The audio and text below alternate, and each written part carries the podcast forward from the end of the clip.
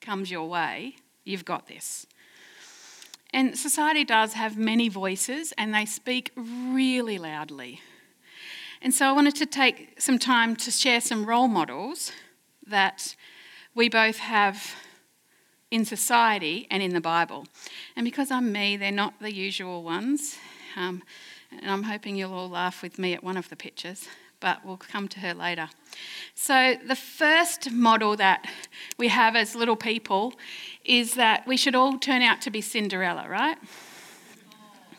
You know, the birds bring our breakfast, and we hang out in ball gowns everywhere, and everything's rosy, and we just walk along. But most of our reality is that we are the Cinderella with the evil stepmother having to do all the housework. Not the evil stepmother part, the housework part. But that's what society gives us. And you might not really relate to Cinderella, but you can have any of the Disney princesses you want. I'm sure there's one of you that, that you really identify with. They're quite diverse. But there's these Disney princesses where they float through life and everything happens nicely to them. Or maybe you identify more with Kim. Do you identify more with Kim?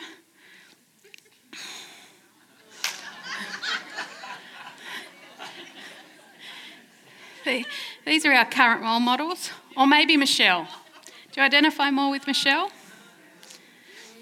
Maybe you're going, they're just not in my age bracket. Maybe you identify with these golden girls.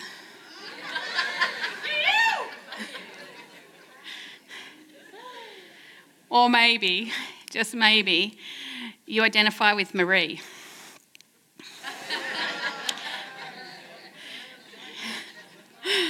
Marie gets into everybody's business, but she cooks, so everybody keeps her around.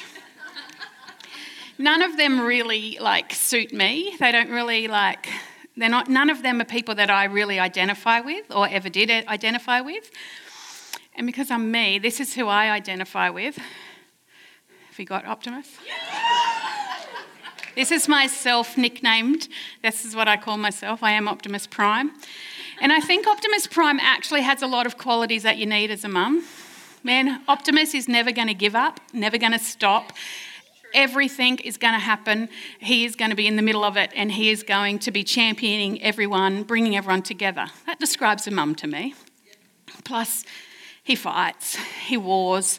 And, and, and as a mum, we war in the spirit realm don't we? We stay up late, we pray, we get into it, and we like get our spiritual armour on and, and we chug. But we chug down everything life has us and we keep going. Don't you, don't you think that? Great, we're doing that today. Great, you brought that home. Thank you so much for that gift of, not quite sure it is, but I'll treasure it forever, little person. Come on, you all have those still tucked away somewhere. Emily actually likes them, don't you? she really treasures them. I don't have any of my kids' little treasures left. But the truth is that while I, I think I'm Optimus, sometimes this person more identifies with me. I become the ogre. and I, I roar before I've thought about it. And I've had a few moments like that this week where I've like, and now I have to apologise immediately because Shrek came out. But you know, that doesn't change the qualities and the gifting that God's put into me or you. And just because we can see these things represented in our society as what we identify with, I think it's really important to try and find out what God says we should identify with. Because, yes, we should identify with God, but He also gives us lots of other role models. And I think that the ogre in me, gone good, the ogre in me comes out less and less the more time I spend with God. And so, you know, if we're all honest, we all have that little bit of that in us. But the more that we spend time with God, the more um, and more we represent God better. So I'm passionate about knowing God in every situation. And so I'm just like, let's go and find out what God says about women. And across the Bible, you'll find that the marginalised, the unimportant, the beaten up, the weak, they are the ones that God actually champions, and they're the ones that God actually uses. And so I think it's really important to notice that even in a time over the centuries that the Bible was written, where women's role was very um, unimportant and secondary, God chose to include women in his story. In fact, there are 93 women that actually get to speak in the Bible. That's pretty impressive for that time, uh, those centuries of time where women were asked not to speak. And 49 of them are named. And I know that we often just look at the primary ones that jump out, but today I wanted to look at a few um, that jump out to me for today. And so I've got pictures. Now you have to understand that they didn't have Instagram back then. So these are interpretations that people have created, and um, their interpretations. So first we have Deborah. Deborah was the ruler in Israel. The ruler, a woman ruler in Israel. This is pretty impressive. She ruled in a time because Israel had said no to God. It actually records that Israel had done evil in the sight of God and they'd become oppressed. So, in an oppressed time, with people um, under oppression, Deborah led. And she got to, people would come and bring their grievances to her and she would judge. And if you actually read your Bible, you find out that one thing the Israelites were very good at, it was whinging. And so when they're oppressed and whinging, and yet she led with strength and dignity, so much so that God wanted her recorded. You can find her story in Judges. But Deborah was also a prophet, and so God spoke to her and said, I am going to release you from this oppression. Tell Barak, I think that's how you say his name, commander of the army, to get 10,000 men to go. I'm going to give the oppressor into your hand. His name was Sisera. Barak, being such a strong man that commanded 10,000 men, said, I'll go if you go, and if you don't go, I'm not going. like, I'm sure he said it in a manly voice. But he didn't have a relationship with God, so he couldn't see the vision that God had said to Deborah. And so she says, Of course, I'll go to war. I'm not frightened. I can do this. But know this because you wouldn't do what God said, a woman will be given all of the glory for this fight. So off they go to war, and, and Deborah says, It's now. Go here, do this, and God will give these, these armies into your hands. He did. The leader, Sisera, runs away. He manages to escape and he runs away. And that's when our second person, Jael, comes into play. Jael was in a tent, just hanging out, and she saw Sisera coming, and she hears from God and does what she's told. She invites him in, settles him down, says, Don't be frightened. Nice peace, nice calm, calm. Here's a blanket. He asks for some water. She treats him with some milk, and instead, he, he falls asleep.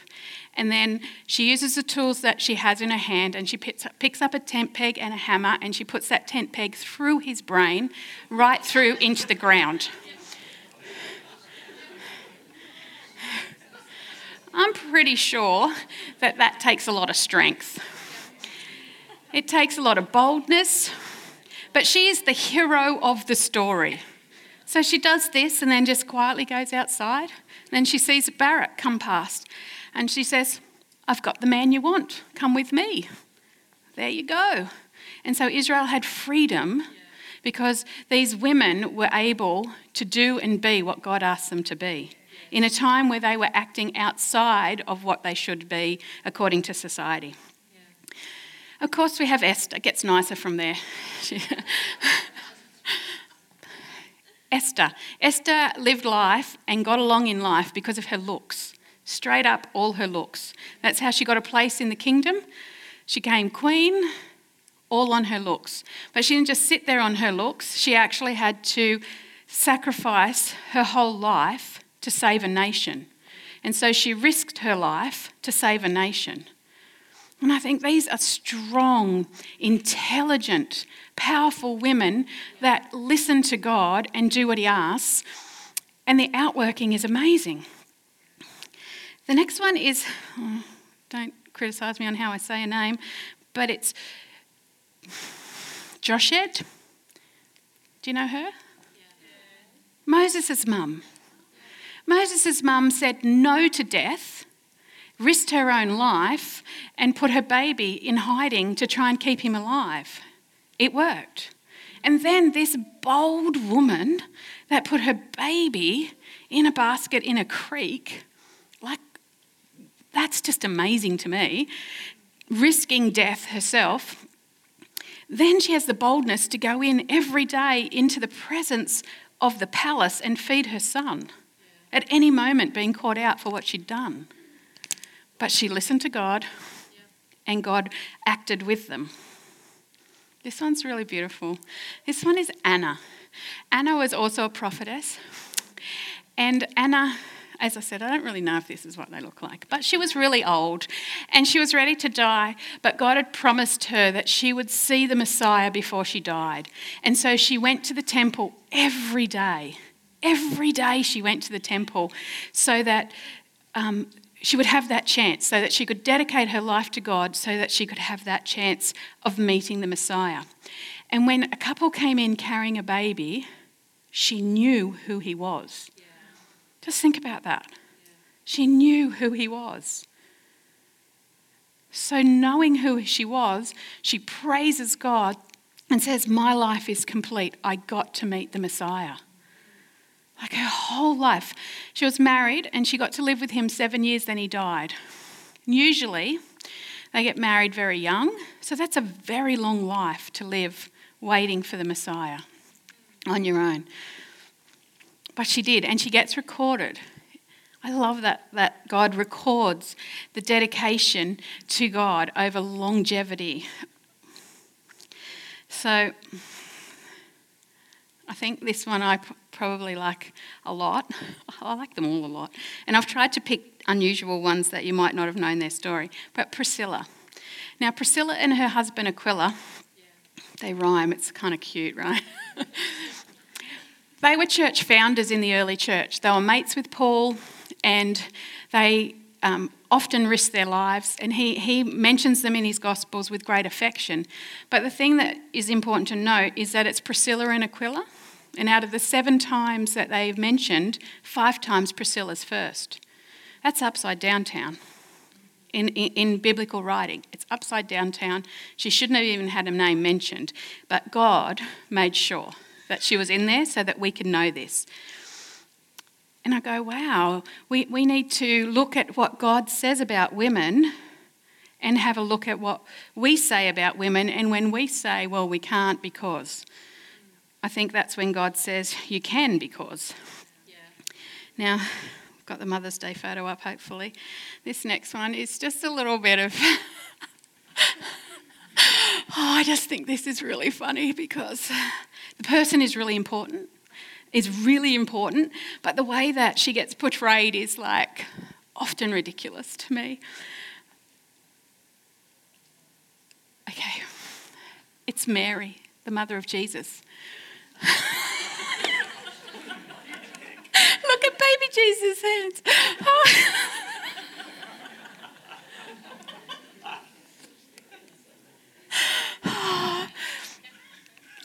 I, I picked this photo, and I don't mean to be disrespectful, but I picked this photo because often people look in and they decide what we look like, and they decide who we are, and they create an image of that. And yet, that this does not represent Mary at all.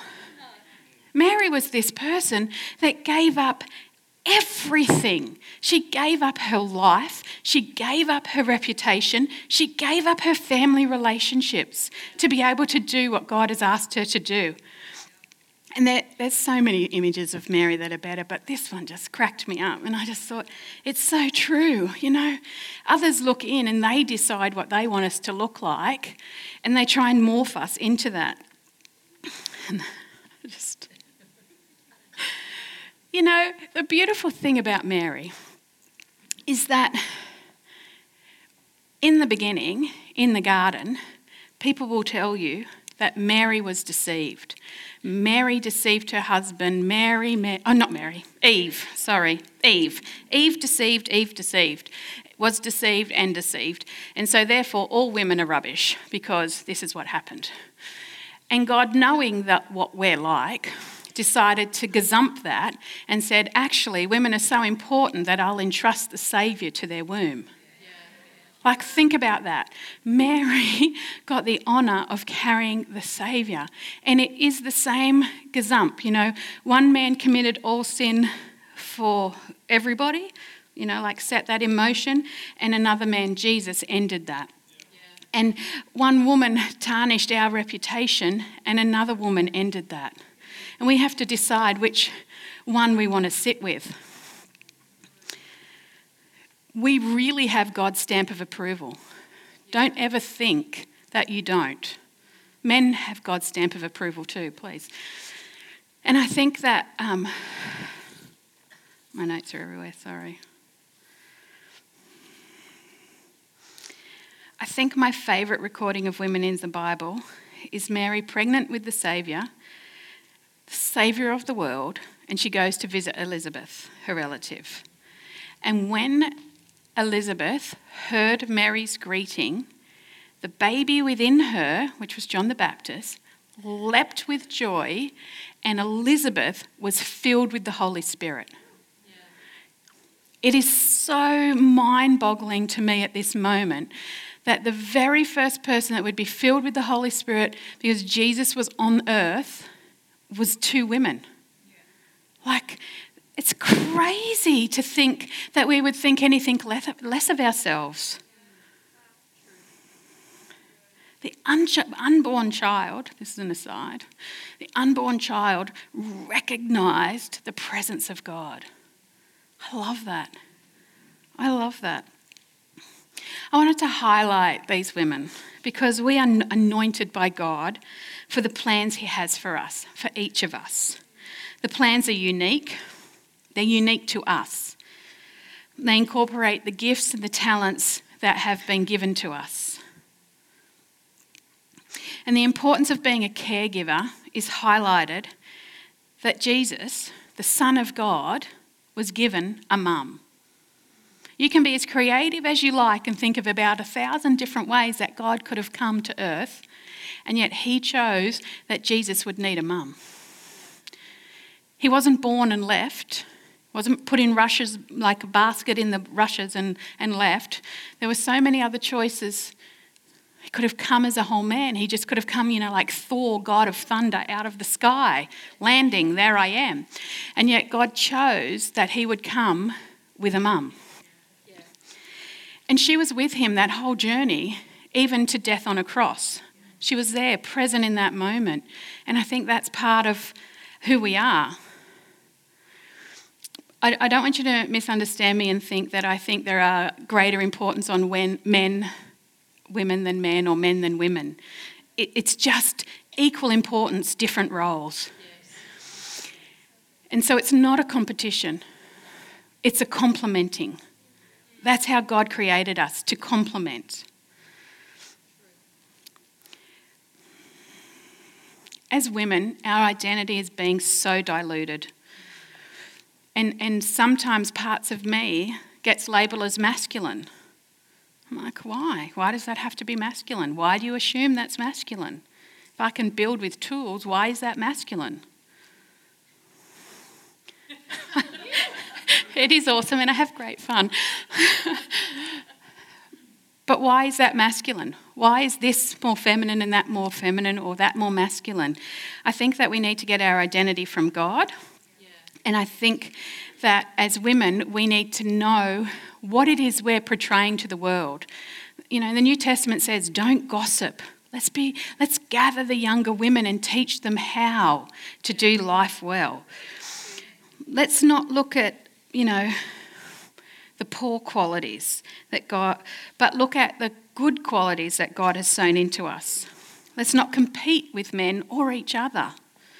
But let's work cooperatively. Let's stand and talk, rejoice in the gifting and our strengths and our abilities.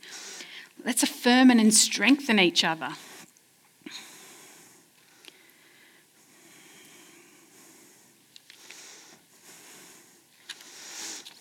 Just have to find the right notes.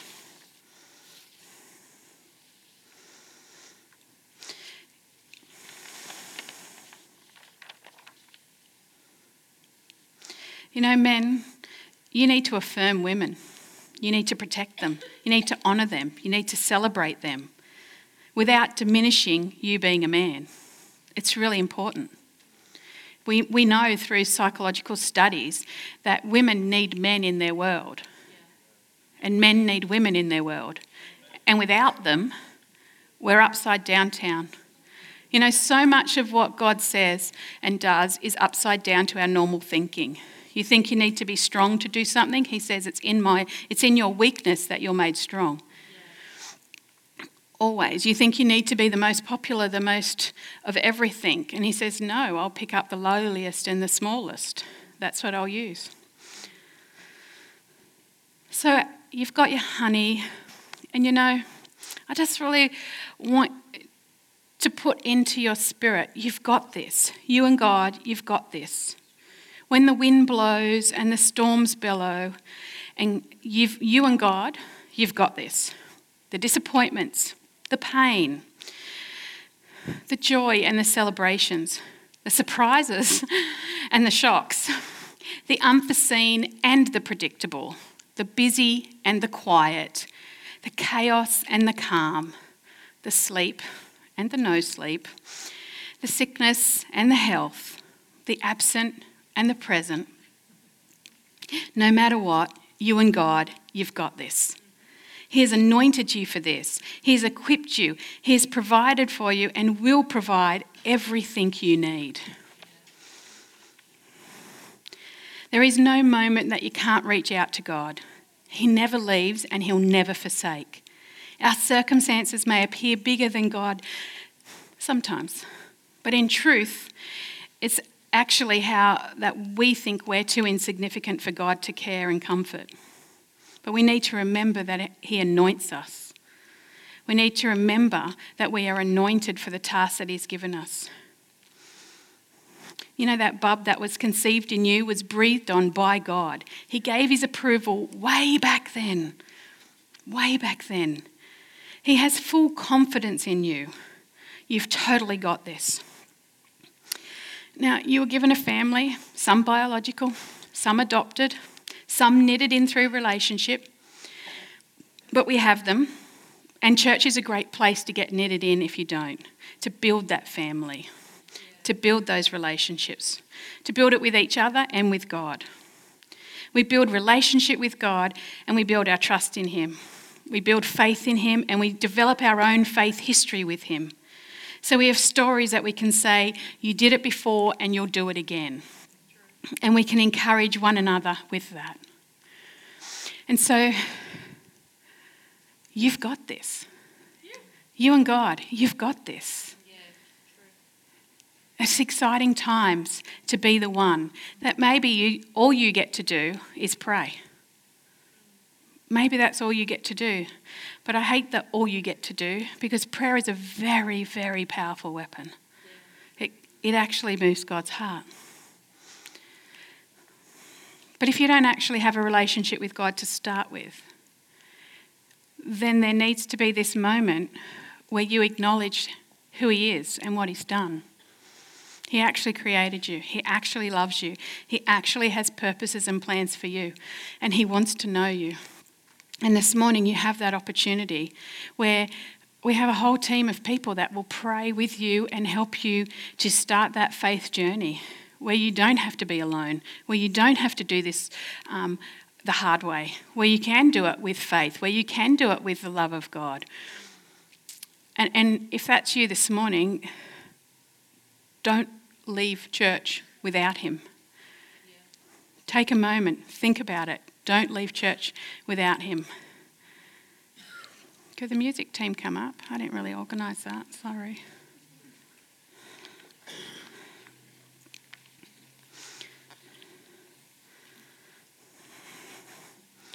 I know that Mother's Day can be quite an emotional day for many people because they have expectations and they don't get met, or there's lots of hurts and past things. But just the same as you can start a relationship with God, you can allow His healing honey to move through your life to help heal and heal relationships, all those sorts of things. We just have to actually allow Him to come in. He doesn't necessarily go and get the other person, give them a good smack, and bring them over to you. That's what, you know, we like to happen. Usually he starts changing our hearts and softening our hearts and um, allowing us to have a bigger picture of what God's doing and to be comforted by God. So, why don't you stand?